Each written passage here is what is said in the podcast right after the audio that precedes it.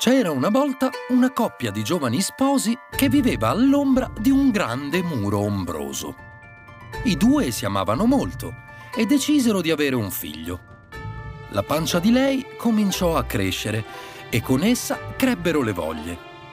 Ogni mattina la giovane moglie si svegliava desiderando qualcosa. Oggi voglio una fragola. Oggi una torta. Oggi un salmone appena pescato e naturalmente suo marito si faceva in quattro per accontentarla. Un giorno, attraverso una crepa nel grande muro ombroso, la moglie vide dei bellissimi raperonzoli, ovvero dei fiori viola simili a campanule che possono essere mangiati. Voglio quelli! disse al marito. Lui sapeva che dietro il muro c'era il giardino proibito della potente dama Goethel, ma non seppe dire di no alla moglie e scalò il muro. Mentre si chinava a scegliere i fiori più belli, sentì una voce chiamarlo. Un ladro nel mio giardino? Era proprio la potente dama Goethel, che lo fece arrestare dalle sue guardie e gli disse Per questo furto potrei uccidere te e anche tua moglie. Ma non lo farò se mi consegni vostro figlio non appena sarà nato. Ti prometto che lo nutrirò, lo proteggerò e lo tratterò bene.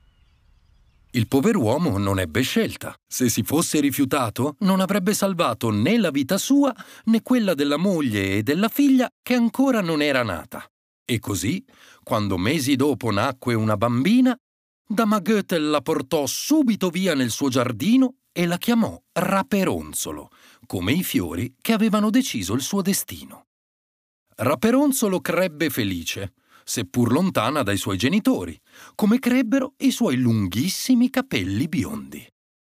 Quando ebbe 16 anni, però, la ragazza iniziò a desiderare di viaggiare e vedere il mondo. Allora Dama Goethel, per paura di vederla andar via, la chiuse in una torre altissima e senza porte, con solo una finestra all'ultimo piano. L'unico modo che Dama Goethe aveva di entrare e di uscire era chiamare Raperonzolo.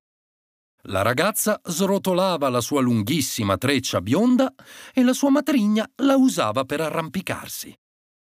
Un giorno, un principe che passava da quelle parti sentì Raperonzolo che cantava e, attirato dalla sua bellissima voce, si diresse verso la torre. Mentre si avvicinava, però, vide Dama Goethel che chiamava Raperonzolo, raperonzolo! Cala la tua treccia, che da scala mi faccia. Il principe non era stupido, così decise di aspettare che Dama Goethel fosse andata via e poi andò alla base della torre e usando la stessa formula disse Raperonzolo, raperonzolo, cala la tua treccia, che da scala mi faccia in men che non si dica, si vide srotolare davanti al naso la lunghissima treccia bionda, che usò per arrampicarsi. Raperonzolo, ovviamente, non era abituata a vedere molti estranei, anzi, non ne aveva mai visto uno. Per questo, quando vide quel giovanotto che entrava nella torre, si spaventò. Ma il principe era così dolce e gentile che la ragazza se ne innamorò e invece di cacciarlo lo invitò a restare lì con lei. Un'idea poco saggia, perché quando Dama Goethel tornò a trovare la sua figlioccia, si accorse subito che nella torre c'era un intruso e andò su tutte le furie. Scovò il principe e lo scaraventò giù dalla finestra. Raperonzolo si mise a piangere disperata e allora Goethel capì che i due ragazzi si erano innamorati e si adirò ancora di più. Se neanche in questa torre sei al sicuro, disse la donna, non mi lasci altra scelta. Cosa aveva in mente? Tagliò i capelli di Raperonzolo e con una magia la spedì lontano così lontano che nessuno l'avrebbe mai più potuta trovare. Il povero principe, invece, era caduto in un cespuglio di rovi avvelenati e si era graffiato gli occhi.